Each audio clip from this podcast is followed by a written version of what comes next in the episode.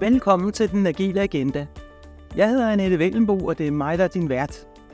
Det er mit firma, Agil Agenda, der forærer dig podcasten. Og når du køber agil rådgivning eller kurser, bøger, foredrag eller et eller andet andet af os, så er du også med til at støtte udgivelsen af den. Alt det, jeg tager fat på her i Den Agile Agenda, det er noget, jeg selv har haft fingrene i og har set udspille sig rigtig mange gange. Den agile agenda den er klinisk grænset for synsninger og også for agil religion, for ikke at tale om agile glansbilleder, for dem kan du alligevel ikke bruge til noget som helst. I stedet så får du den usminkede og ikke altid lige pæne sandhed.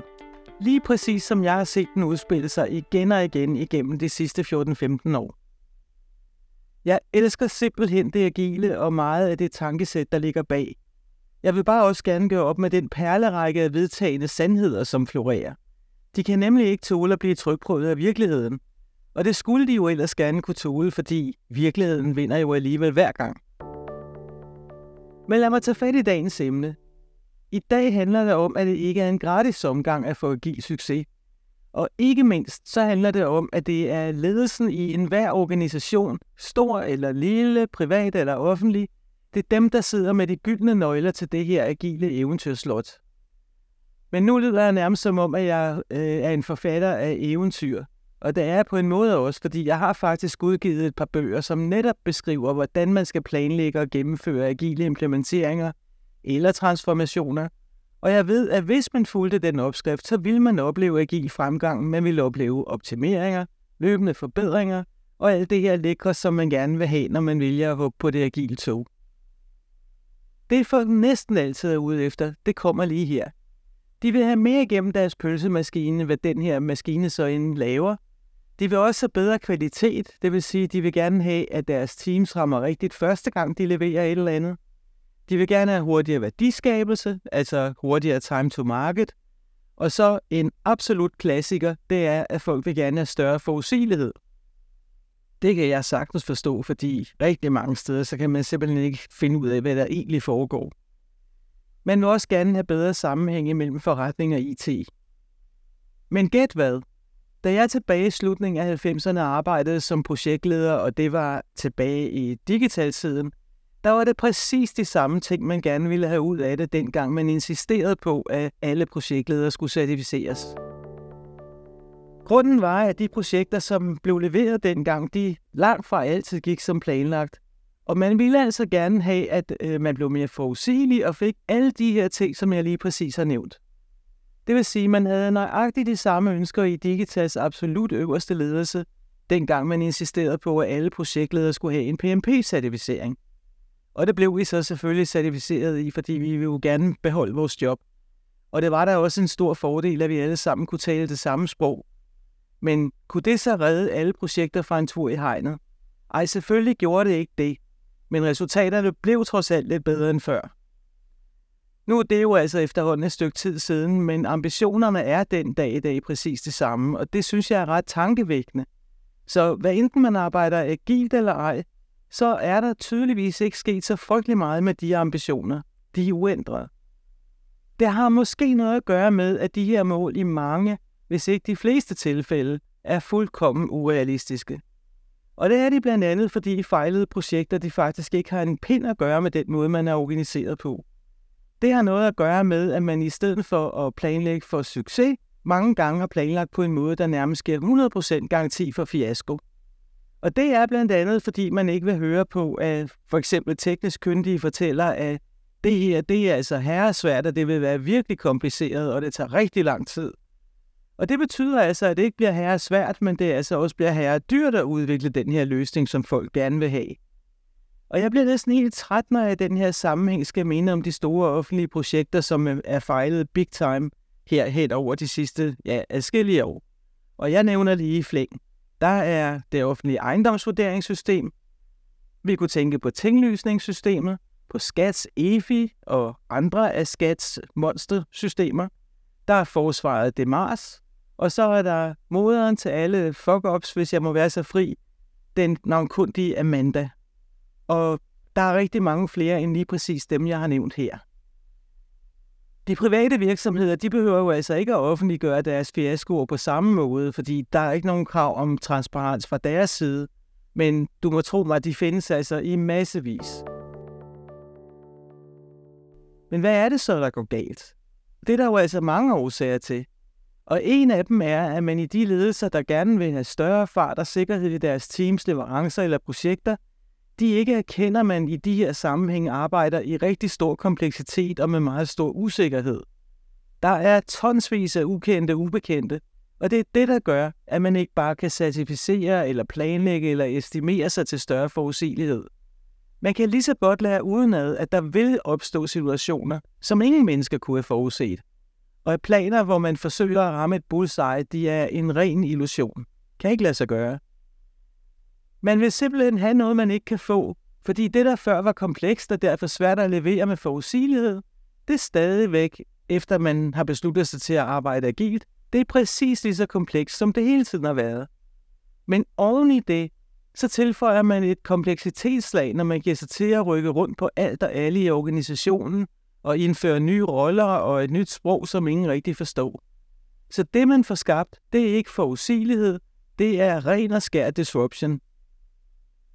En anden ting er også, at man i mange ledelser har en tro på, at man da selv nemt kan regne ud, hvordan de her agile frameworks de virker, sådan helt nede i maven, og hvilke forudsætninger der er til for, at de overhovedet kan virke. Det er de informationer, som de sælgende i agile transformationer, de glemmer at oplyse om. Og derfor rammer de organisationerne som en gigantisk hammer. Det er tit sådan, at man får hjælp fra konsulentfirmaer i lang tid og til eksorbitante summer, og så længe konsulenthuset står klart med gaffatape, der kan lukke større huller og sørge for at smide lidt lim ned i de mindre revner, jamen så lever man i en stor illusion om, at nøj, hvor er man i gang med at forandre en hel masse. Det er man skam også, men når så man står alene tilbage, efter alle konsulenterne de er taget videre til den næste agile transformation, så vil man opdage, at der er rigtig mange elementer i for eksempel Scrum og Safe, som jo er meget populære. Der er mange elementer i de to frameworks, som ikke er specielt intuitive. Det betyder så, at man er nødt til at hyre agile coaches. Det er selvfølgelig ikke gratis. Og hvis nu man har valgt at arbejde med det hyperkomplekse Safe Framework, jamen så ligger det indbygget i frameworket, at man skal have et Lean Agile Center of Excellence, der skal agere oversætter, og dem er man nødt til at have, fordi man i teamet ikke kan finde ud af, hvordan man skal få tingene til at spille. Og alle de her agile oversættere i form af Lean Agile Center of Excellence og agile coaches, plus alle de møder, som man også skal have stablet på benene, fordi sådan er processen nu engang, de resulterer alt sammen i et gevaldigt overhead – og hvis man gav sig til at måle helt konkret på, hvad man havde fået af produktivitetsgevinster, og om de gevinster kunne opveje startomkostningerne ved overhovedet at komme i gang, plus det løbende overhead, så vil man opdage, at man i virkeligheden lige så godt kunne have hævet pengene ud i kloakken. Jeg mangler stadigvæk at se nogle tal, der viser, at den investering, man gjorde, da man indførte for eksempel Scrum eller Safe, at den overhovedet kunne betale sig. For mig der er det faktisk ikke nok, at man føler sig agile, hvis man ikke kan dokumentere, at man faktisk er det. Og det kan man kun, hvis man måler på sagerne. Og det er altså kun de færreste, der gør det. Men mindre man der arbejder med Kanban, hvor det at arbejde med kolde data, det simpelthen er en integreret del af metoden. En tredje ting er, at man ikke har et realistisk billede af, hvad organisationen overhovedet kan kapere. Og her er det altså ikke nok, at chefen for det hele stiller sig op på en ølkasse og erklærer, at her hos os, der er vi virkelig forandringsparate. Jeg har oplevet så mange gange, at det kan godt være, at chefen for det hele siger sådan, men når så man kommer ned og skal arbejde med de her teams, der nu skal til at blive agile, jamen så er forandringsparaten overhovedet ikke der, hvor chefen tror det var. Hvis jeg lige skulle vende tilbage til den oprindelige årsag til, at ens projekter eller programmer de fejlede, jamen så kan jeg helt uden i øvrigt at kende lige præcis jer, påstå med nærmest 100% sikkerhed, at jeres forsinkede og budgetspringende projekter i sin tid, det bundet i, at jeres ledelse ikke har vidst eller erkendt kompleksiteten i det, de gerne ville have lavet. I har sandsynligvis også fået tvunget et bestemt budget ned over jeres projekt, og det budget, det bunder ikke nødvendigvis i nogen særlig dyb analyse, men det har nu engang været de penge, der var. Og oven i det, så har I sikkert været plaget af kun at have deltidsressourcer til rådighed. I et Excel-regneark, der fungerer det fantastisk at sige, at du kan få 40%, og du kan få 30%, og lad os lige se en gang, jamen så er der 30% tilbage, og dem kan det her projekt så få, at det fungerer rigtig fint i Excel-arket, men i virkelighedens verden, der foregår det altså ikke på den måde. Det at skifte kontekst, det er virkelig ineffektivt. Men det er det, man tvinger folk til at gøre, når man leder per Excel. Det er altså heller ikke muligt, øh, selvom man siger, at mandag og tirsdag arbejder du her, og onsdag og torsdag arbejder du her, og så om fredagen så arbejder du her. Der kan man ikke vide noget om, det første projekt har brug for noget information, som kun du sidder med, imens du sidder øh, og er allokeret til det andet projekt eller det tredje projekt, og omvendt. Det vil sige, at jeres ledelse beder jer om at gøre noget, som ingen vil kunne lykkes med.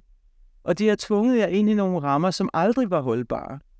Alligevel kigger de på projektlederen og den gammeldags projektmodel og siger, jamen det der gamle bræs, det virker jo ikke, og vores projektleder er ikke dygtige nok, så vi er simpelthen nødt til at blive mere agile. Nu er der jo altså ikke noget som helst i vejen med at ville være mere agile. Det kan jeg jo altså kun synes som agil ekspert, at det er verdens bedste idé. Man er bare nødt til at se realistisk på, hvordan ens organisation er bestykket og fungerer, før man vælger sin agile vej. Der er også et behov for, at lederne forstår, eller i det mindste lærer udenad, at det er komplekst, det man laver, og at den kompleksitet vil være til stede uanset arbejdsmetoden. Der er ikke noget som helst i Scrum eller Safe, der fjerner kompleksitet. Det giver selvfølgelig noget mere transparens, end man havde før, og det er naturligvis bedre, end hvis man ikke har det. Men det vil aldrig kunne skabe ret meget mere forudsigelighed, før man begynder at respektere de forudsætninger, der skal være til stede for at få de her rammeværk til at fungere. Og det er altså ikke særlig nemt. Hvis nu vi tager fat i de mange organisationer, der har valgt at arbejde med Scrum, jamen så er der en besynderlig stor tiltro til, at man bare efter få dage på skolebænken og en certificering som for eksempel Scrum Master, kan gå ud på egen hånd og skabe reel forandring. Det er helt umuligt, og der skal meget mere til. Tiltroen blandt ledere til deres medarbejdere, den må jo altså være ganske stor. Jeg vil nærmest fristes til at sige urealistisk. For jeg har gentagende gange set, at man sætter en fuldstændig uerfaren person med en ny certificering som Scrum Master til at manøvrere rundt i det her komplekse farvand, selvom personen ikke har noget som helst konkret erfaring med at arbejde med projekter eller noget som helst andet at læne sig op af. Det er faktisk ikke særlig pænt over for ens medarbejdere. Man skal selvfølgelig starte et sted, men hvis man kaster den her slags uprøvede folk ind i rollen, som kræver sin mand eller kvinde, jamen så er man bare ude på skrammer. Men det her med at sætte en juniormedarbejder på som Scrum Master, det er bare et tegn på en uheldig tendens til at tage alt for let på tingene. Man har siden da et markedsført agile frameworks som letvægtsmodeller, der skulle gøre tingene enklere. Men den kompleksitet, som jeg har været inde på flere gange, den ændrer sig altså ikke en tødel, bare fordi man arbejder agilt. Der er stadigvæk masser af ukendte ubekendte, og der findes stadigvæk ikke noget bullseye.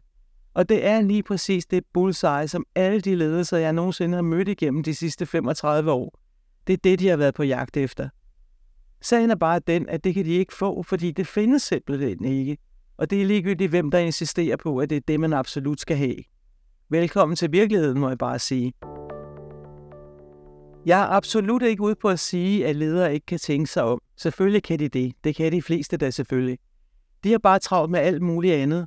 Og det er ikke rigtigt det, de er sat i verden for, det at dykke ned i de finere detaljer og de forudsætninger, som skal være til stede for, at man kan få agile frameworks til at virke. Det ærgerlige, især for dem selv, er bare, at deres beslutning om det agile, det er dem, der slår igennem. Ledere, de er i sagens natur beslutningsdygtige. Det må man da gå ud fra. De fleste ledere, jeg selv har stødt på, de trives rigtig godt med at træffe beslutninger. Men netop fordi de hverken har tiden eller interessen til at dykke ned i de her agile frameworks og virkelig forstå, hvad det er for nogle beslutninger, de træffer, så ender de ofte med at blive agile lemminger. De følger simpelthen den trend, der er i tiden, eller det, som nogle andre, de kender, har valgt. Og det er meget ofte skum eller safe. Og derfor Automatpiloten den siger, at hvis der er tale om en stor organisation, så bliver valget safe. Og logikken her, det er, at fordi man er stor, så er man også nødt til at bruge noget stort. Og det bliver simpelthen ikke større eller mere indviklet end safe frameworket. Det man bare glemmer i skyndingen, det er, at bare fordi man er stor, så er man ikke nødvendigvis mere kompleks i den måde, man driver sin IT på. Der er bare flere mennesker, der bruger løsningerne. Så det at slå automatpiloten til, Øh, det betyder faktisk, at man samtidig spænder ben for sig selv og skaber mere disruption end godt er. Og så er det desuden hundedyr, der kommer i gang, og det forvirrer også folk på et højere plan.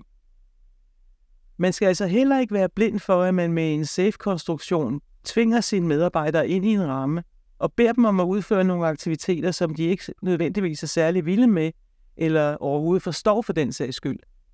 Jeg kender faktisk ikke særlig mange udviklere, og jeg er ikke engang sikker på, at jeg kender en eneste, som glæder sig helt vildt til den næste PI-planning.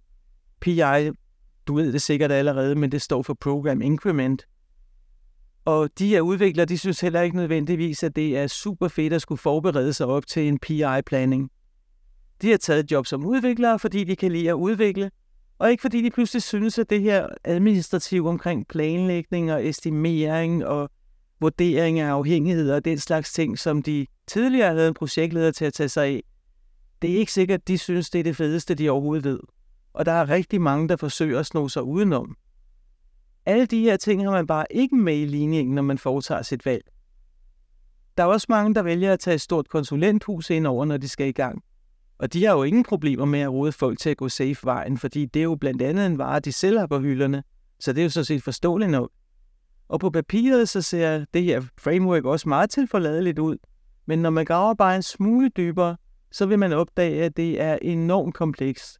Det er en sammensætning af alle mulige forskellige andre metoder og frameworks. Jeg kan nævne Kanban, jeg kan nævne Scrum. Der er noget design thinking, så skal man også have en lean agile mindset osv. osv. Så man er altså nødt til at bruge en hulens masse penge på uddannelse, før man overhovedet kan komme i gang. Hvis man sådan helt lavpraktisk kan blive enige om, at den egentlige værdiskabelse, det sker på teamniveau, så ligger det lige for at sige, at vi skal da dele dulme af sagerne til at virke lige præcis på teamniveau.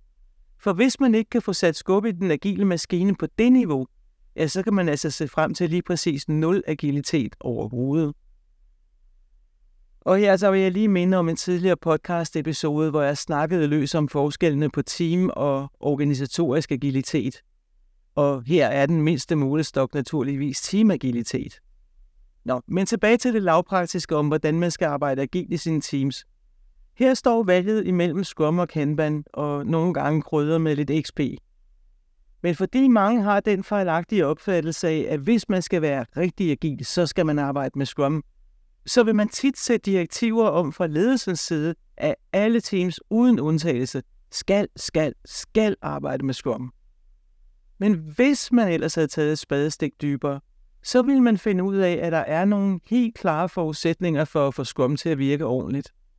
Man skal blandt andet have en pæn portion forudsigelighed i sin hverdag. Det kunne være, at man var et team, der håndterede incidents, og der kan man altså umuligt planlægge sig frem til, at i næste uge, der har vi et incident, og i ugen efter, så har vi en eller anden incident osv. Det, det, er jo, det er jo ikke sådan klaveret, det spiller. Man skal have nogle teams, der faktisk kan samarbejde indbyrdes. Det er de her berømte cross-functional teams, der nærmest er som enhjørninger. De er nemmere at tegne og beskrive. Der findes bare ikke særlig mange af dem i virkeligheden. Man kan ikke få Scrum til at virke ordentligt, hvis man laver 10 forskellige ting, og man i øvrigt ikke kan samarbejde om den. Det dur heller ikke, hvis man arbejder i en blandet landhandel, hvor man laver sådan lidt af det hele. Der er mange teams, der arbejder med ny udvikling på et eller andet system, men de vedligeholder det også, og de supporterer det også. Nogle gange så deltager teammedlemmerne i nogle projekter, eller laver nogle ad hoc ting og sager. Øh, og hvordan skal du lige planlægge alt det ind i et sprint? Jeg har godt nok selv været med til at lave nogle vældig snedige workarounds, fordi valget var og blev Scrum, og ledelsen var helt argumentresistent. Sådan er det nogle gange. Men det er og bliver workarounds. Det har aldrig været meningen, at hverdagen i et Scrum-team var skruet sammen på den måde. Men altså, man skal have en forudsigelig hverdag, et team, der kan samarbejde sådan lidt på kryds og tværs, og man skal have nogle nogenlunde homogene opgaver. Og de betingelser, de skal være til stede, hvis man skal have Scrum til at virke bare sådan nogenlunde ordentligt. Og det er ikke bare lige fordi jeg siger det, men prøv selv at tænke igennem, hvilke nogle narestreger I selv må gøre brug af, hvis I også arbejder med Scrum. Altså narestreger, når I skal planlægge jeres sprint. Sagen er bare den, at det går hen og bliver sådan en hverdag. Det, bliver, jamen det er den måde, vi arbejder på. Og så glemmer man lidt, hvad udgangspunktet egentlig var, og hvad meningen med Scrum var, og hvordan processen er strikket sammen. for både Scrum og Safes vedkommende, der er det også nødvendigt, at der er en temmelig stor modenhed i organisationen. Og når jeg siger modenhed, så betyder det ikke, at man ikke har nogen dygtige udviklere eller øh, kloge tester, eller hvad det nu kan være. Det betyder bare, at de ikke er særlig vant til at arbejde metodisk og struktureret. Og hvis de ikke er det, så er det heller ikke særlig sandsynligt, at den stramme struktur, der ligger i både Scrum og Safe, vil falde i god jord. Så er det, at man hugger en hæl, og man klipper en tog, og på den måde, så får man altså hverken fugl eller fisk. Og hvis jeg skulle sige, hvad en af de bedste indikationer er af, at her arbejder man garanteret ikke med rigtig Scrum, det er, når folk siger, at vi arbejder sådan lidt Scrumish.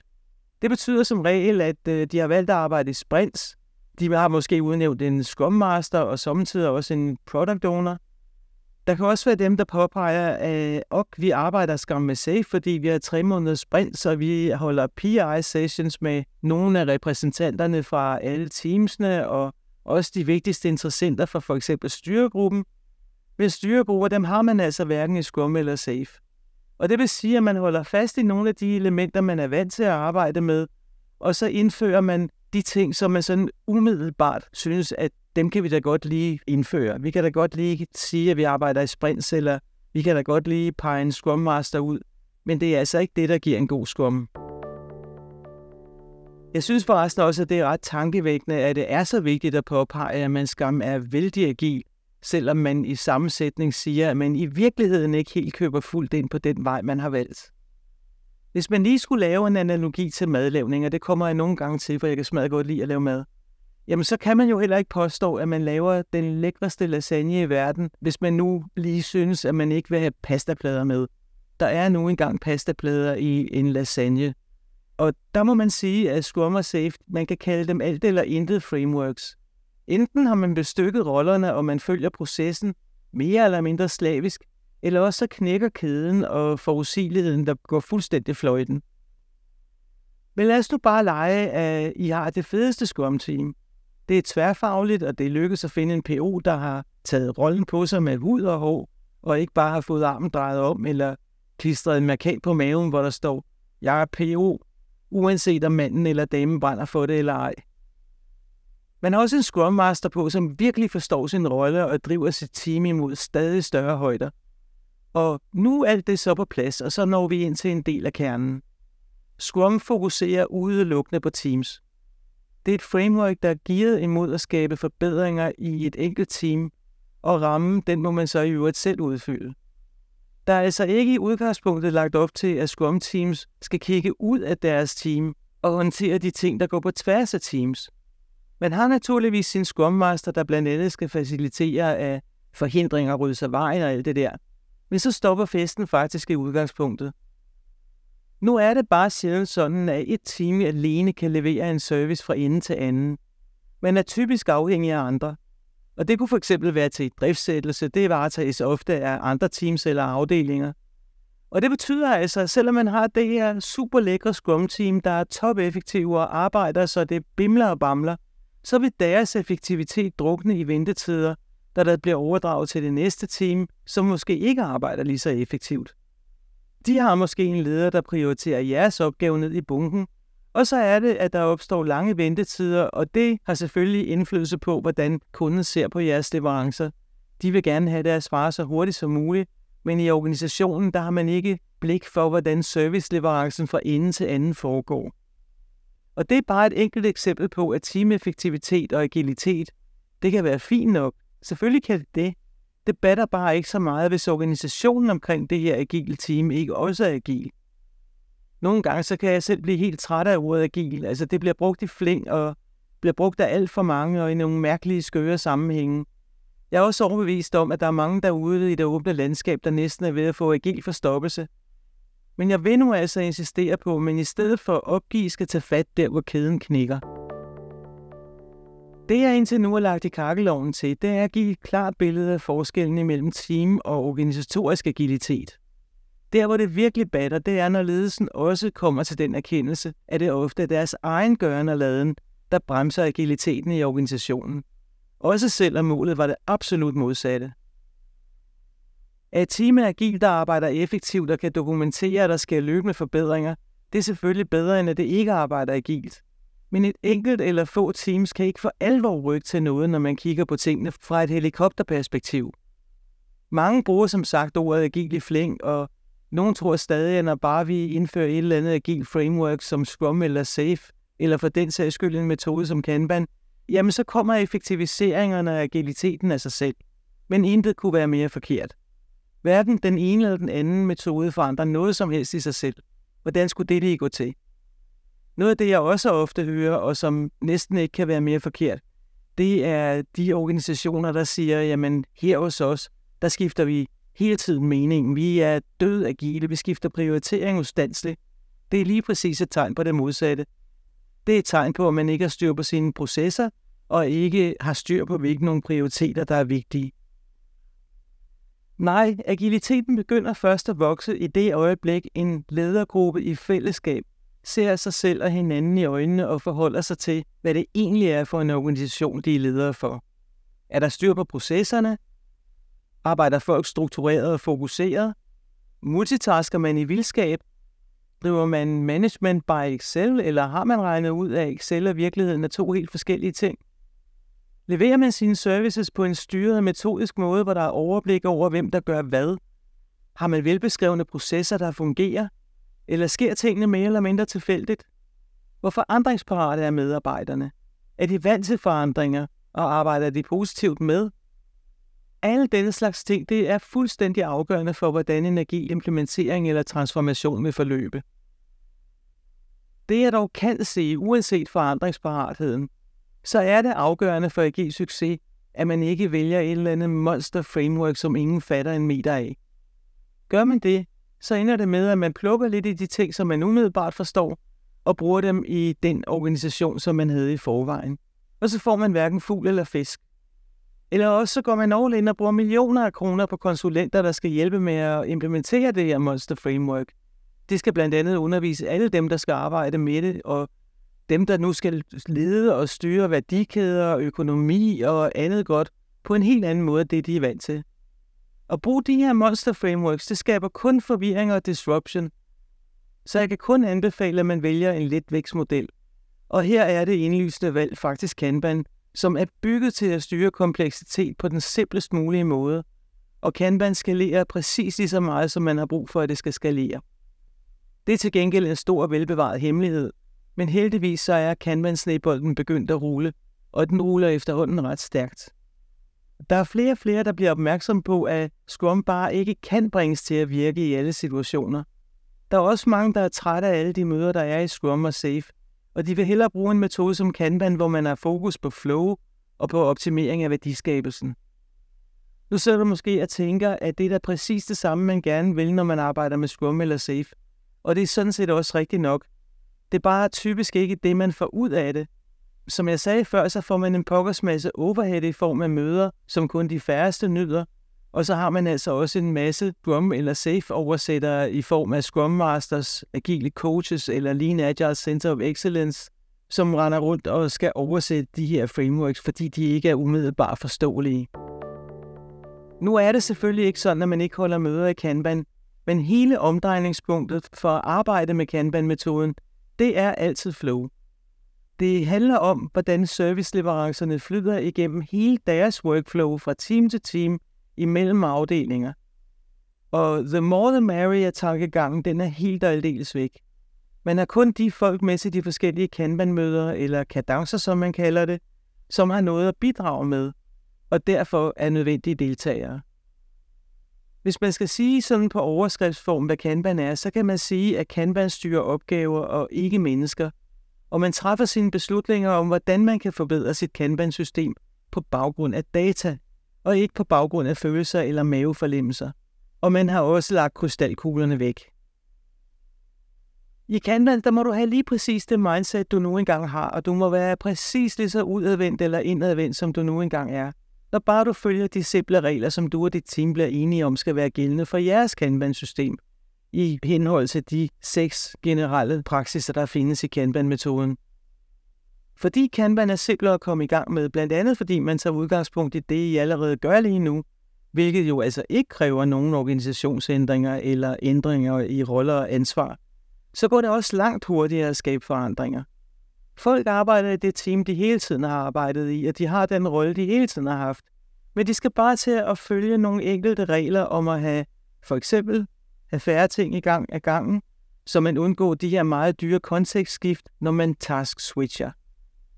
Det er ikke særlig svært at forstå Kanbans praksiser, men der vil med al sandsynlighed være nogle vaner, man lige skal have gemt af vejen. Man skal også blive enige om at arbejde med høj transparens, og det kan være svært for nogen. Man skal vende sig til at måle for eksempel gennemløbstider, det man på engelsk kalder lead times, og det er man nødt til, fordi Kanban er datadrevet. Så man kigger på data, når man skal vurdere, hvor effektivt man arbejder, og hvor det kan betale sig at sætte ind. Holdningen er også, at mavefornemmelser kan være fine nok, men at kolde data som sagt bare er bedre. Der er naturligvis mere til Kanban-metoden end det, jeg lige her har snakket om. Jeg vil bare lige kort nævne, at man blandt andet arbejder med to tavler. En til de opgaver, der er på vej ind, det er det, man kalder upstream Kanban, og en til de få opgaver, som man aktuelt er i gang med i sit team.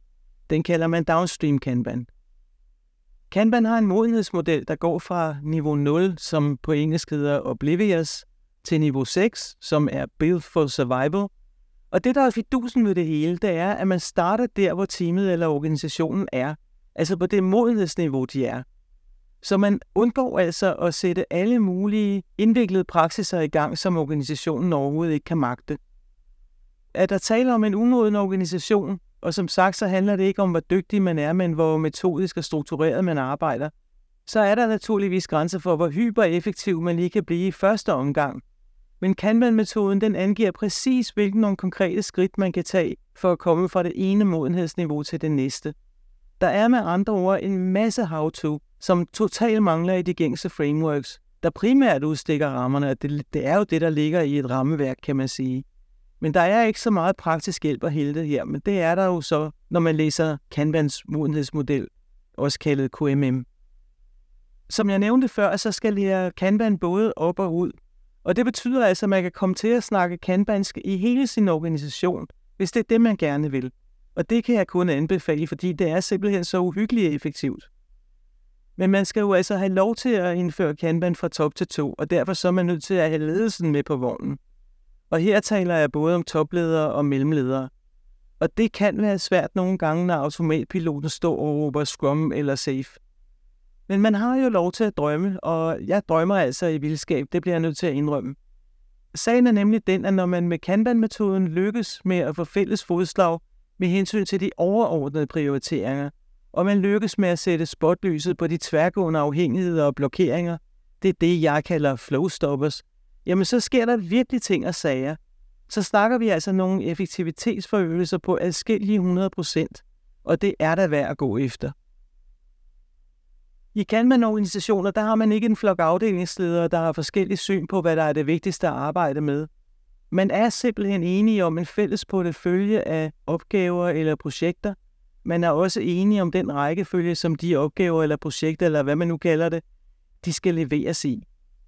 Så når man skal udvikle og levere en eller anden service, som kun kan leveres i et workflow, der går på tværs af flere teams eller flere siloer, jamen så er alle silobosserne i denne Kanban-organisation altså helt enige om, at når man starter på den her serviceleverance i det første team, så er den lige præcis startet, fordi det er den højst prioriterede leverance. Når det første team så er færdig med at levere deres del af den samlede leverance, jamen så står det næste team klart med åbne arme og derefter går det videre til det næste team og så videre, indtil opgaven er helt færdig og kan leveres til den her kunde, der har bestilt den. Det lyder måske nemt nok, og det er det egentlig også, hvis ellers man har en stærk ledelse, der er interesseret i at samarbejde, frem for at superoptimere deres egen silo. Om det lader sig gøre eller ej, det handler altså mere om kultur end om noget som helst andet. Man skal have lyst til, eller i det mindste være villig til at samarbejde, og have blik for det fælles bedste for hele organisationen. Og det kommer sandsynligvis aldrig til at ske, medmindre man også begynder at lave om på det, som de her afdelingsledere eller ledere i det hele taget bliver målt på. Det er jo en gammel sandhed, at man får det, man måler på, og det er nok ikke helt forkert. Så hvis en bonus eller en eller anden belønning er hængt op på, at man opnår nogle helt bestemte resultater, jamen så er det jo nøjagtigt de resultater, man vil gå efter, og det er helt uanset, om det giver mening eller ej. Man kan sagtens se, at forskellige afdelingsledere trækker i vidt forskellige retninger, fordi de bliver målt på noget, der trækker i flere forskellige retninger. Og det stikker selvfølgelig en kæmpe stor fed kæppe i det agile hjul. Og det er jo her, den stærke ledelse kommer ind i billedet. Det er i ledelsessaget, man kan ændre på belønningsmekanismerne, sådan som mellemlederne bliver målt på nogle nye fælles målsætninger, der belønner folk alt efter, hvor god man er som chef til at arbejde på tværs. Det kunne for eksempel være et mål om at minimere ventetider, når en opgave skal overdrages fra et team til et andet. Eller det kunne være et mål om at bidrage aktivt til at fjerne eller minimere flaskehalse, og dem er der som regel tonsvis af rundt omkring i alle organisationer. Det er bare ikke en naturlov, det skal være sådan. Man kan sagtens fjerne eller minimere dem ganske betydeligt. Jeg kan sagtens forestille mig, at det her det er mere end svært at gennemføre rigtig mange steder. Man er simpelthen ikke vant til at tænke holistisk i systemer, og det er ikke sjældent, at man oplever med ledere, der er mere optaget af at bekrige hinanden, end at samarbejde og skabe nogle resultater, der faktisk er til det fælles bedste. Så når man taler om forandringsparathed i agile sammenhænge, så peger pilen altså absolut ikke kun på medarbejderne. Vejen til den agile succes den går direkte gennem ledelsen, og kan de ikke finde fælles fodslag, jamen så bliver det fuldstændig umuligt for de forskellige teams i de forskellige siloer at finde det her fælles fodslag. Hvis du nu sidder og tænker, at hold da helt op Annette, det, får vi da aldrig vores ledere med på her hos os, jamen så vil du sagtens have ret. For mange ledere så virker det helt naturligt at bede deres team om at arbejde på en anden måde, men knap så naturligt at se sine lederkolleger og sig selv i øjnene og blive enige om, at tja, måske skulle vi også lige tænke lidt på at ændre kulturen og adfærden her på vores niveau i organisationen. Men vil man organisatorisk agilitet, jamen så er der absolut ingen vej udenom, at der skal ske en ændring i ledelsesadfærden også. Og hvis sandheden skal få en dag, og det skal den jo, så har jeg faktisk oplevet flere ledere end teams, der har bremset agiliteten med deres egen adfærd. Jeg har mødt mange ledere, der har stået og stukket kæppe i deres egne agile hjul. Egentlig ikke fordi de ville bremse agiliteten, men simpelthen ikke vidste, at det var det, de stod og gjorde. Vil man være organisatorisk agile, så er man altså nødt til at tænke service delivery, frem for at tænke min silo, din silo. Og alt det, jeg lige har snakket om, det er en integreret del af Kanban-systemtænkning. Jeg ved godt, at det kommer som en stor overraskelse for mange, at Kanban ikke bare er en plat opgavetavle, men er raffineret systemtænkning. Som jeg også var inde på lige før, så er metoden den, der er den absolut nemmeste og billigste vej til langtidsholdbar agilitet.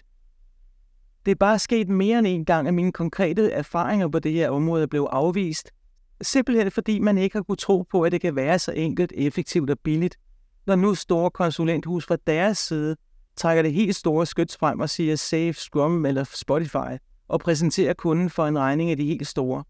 Man kan simpelthen ikke få det til at rime, men den er altså god nok. Når jeg tænker på alle de konkrete erfaringer, jeg har med mig fra Safe, Scrum, Spotify og Kanban-implementeringer eller transformationer, så er det min helt klare konklusion, at hvis man vil opnå den højst mulige agilitet og have mest muligt for pengene, så er Kanban det eneste naturlige valg. Den evolutionære tilgang gør, at folk kan få sjælen med, og de små skvulp af forandringer, som man foretager, de skaber kun minimale produktivitetsstyk. Hvorimod man vil opleve store produktivitetsstyk, når man går i krig med Safe eller Spotify, som er dødbesværligt at få indført. Og også i lidt mindre målestok Scrum, som jo altså også introducerer organisationsændringer og nye roller og ansvarsområder. Hvis man spørger mig, og det er måske en lidt ondskabsfuld udlægning af det, så handler både Safe og Spotify om et skrivebordsdesign af alt for store, besværlige og fortænkte løsninger, som er virkelig svære at få til at virke i de flestes virkelighed. Der er alt for meget, der skal spilles sammen. Der er alt for mange bevægelige dele. Der er alt for mange forudsætninger, der skal være på plads, hvis de her modeller de skal kunne virke. Og de forudsætninger de er altså sjældent til stede, fordi i de fleste virksomheder, der arbejder der ganske almindelige mennesker – og de er hverken uddannet i eller har særlig stor interesse for agile metoder eller planlægning, sådan som Safe og Scrum dikterer det.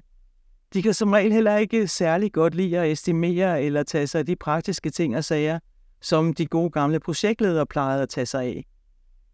Desuden er det mere end svært at forklare logikken i det, jeg før kaldte monster frameworks. Og det er bare sådan, at hvis man skal forandre sig eller ændre den måde, man arbejder på, så er man kun tilbøjelig til at gå med på det, hvis man kan se en mening i det. Lad os sige, at man er en knalddygtig udvikler og er ansat som udvikler, så er det ikke nødvendigvis højt på agendaen at estimere og planlægge op til flere måneder frem, eller snakke risici og andre ting og sager, som mange udviklere betragter som administrative og helt uinteressante. Man er simpelthen nødt til at få tingene til at give mening for de folk, der bliver påvirket direkte af de forandringer, som man ønsker at sætte i værk. For ellers vil de bare smile venligt og gøre det, de plejer at gøre. Det kræver, at ledelsen er lydhør over for de indvendinger, der kommer fra gulvet. De kommer tit, fordi der faktisk er noget i dem. Men hvis jeg her afslutningsvis lige skal opsummere, så er der de her fem punkter. Det agile det er ikke en gratis omgang, og især ledelsen er nødt til at gøre lidt mere end kun at krasse i overfladen, når de skal vælge, hvilken tilgang, der skal indføres i organisationen. Jeg anbefaler at tage den enkleste vej. Det er mange gange nemmere at få tingene til at fungere. Det er også billigere, og det skaber hurtigere resultater. Og her er Kanban det indlysende valg. Der er ingen agil organisering i hele verden, der kan fjerne kompleksitet. Hvis man arbejder med mange ukendte ubekendte, så vil de være der, uanset hvilken arbejdsmetode man har valgt. Og nummer fire, det er den her. Ledelsen har nøglerne til agiliteten i både deres teams og i hele organisationen. Den organisatoriske agilitet, den stopper præcis der, hvor den første leder siger nej, og også slipper afsted med at gøre det. Og sidst, men ikke mindst, vælg en agil vej, der giver mening. Hvis man ikke kan forklare, hvad meningen er med galskaben, så skal man heller ikke regne med, at folk spiller aktivt med. Til allersidst vil jeg bare kort sige, at skal det agile virkelig batte, så skal man altså videre ind til teamniveauet. Det er fordi, det er det tværgående, der spænder ben for agiliteten, og evnen til at arbejde smidigt på tværs af teams og afdelinger, det er præcis det, Kanban-metoden er bygget til. Denne evne afgør, hvorvidt man kan drive det agile, og det er også her, den stærke ledelse er helt vital. Men lykkes det, så skal du ellers bare se optimeringer. Ja, når jeg her i den agile agenda deler mine hudløst ærlige synspunkter, så er det, fordi jeg er dybt optaget af, at folk virkelig får noget positivt ud af deres agile initiativer, og ikke bare hælder deres penge ud i et stort sort hul. Det er simpelthen for ærgerligt. Det er en af grundene til, at jeg har skrevet en bog om netop det at skabe succes med det agile. Den hedder Agile transformationer i praksis. Og i den så fortæller jeg både noget om de mest anvendte agile metoder og frameworks, og ikke mindst om, hvad forudsætningerne er for at få dem til at virke, og hvordan du kan gribe din transformation an sådan helt praktisk. Bogen kan du finde på min hjemmeside, og her finder du også min lille guide til Kanban, og informationer om for eksempel mine Kanban-kurser og andre agile kurser og ting og sager. Jeg giver dig lige adressen, det er www.agilagenda.com. Kig endelig forbi og skriv dig også gerne op til mit nyhedsbrev. Du er meget velkommen. Og nu vil jeg så bare sige tak for denne gang. Tak fordi du lyttede med, og jeg håber, vi høres ved en anden gang. Jeg hedder Annette Vellenbo, og jeg er din vært på Den Agile Agenda.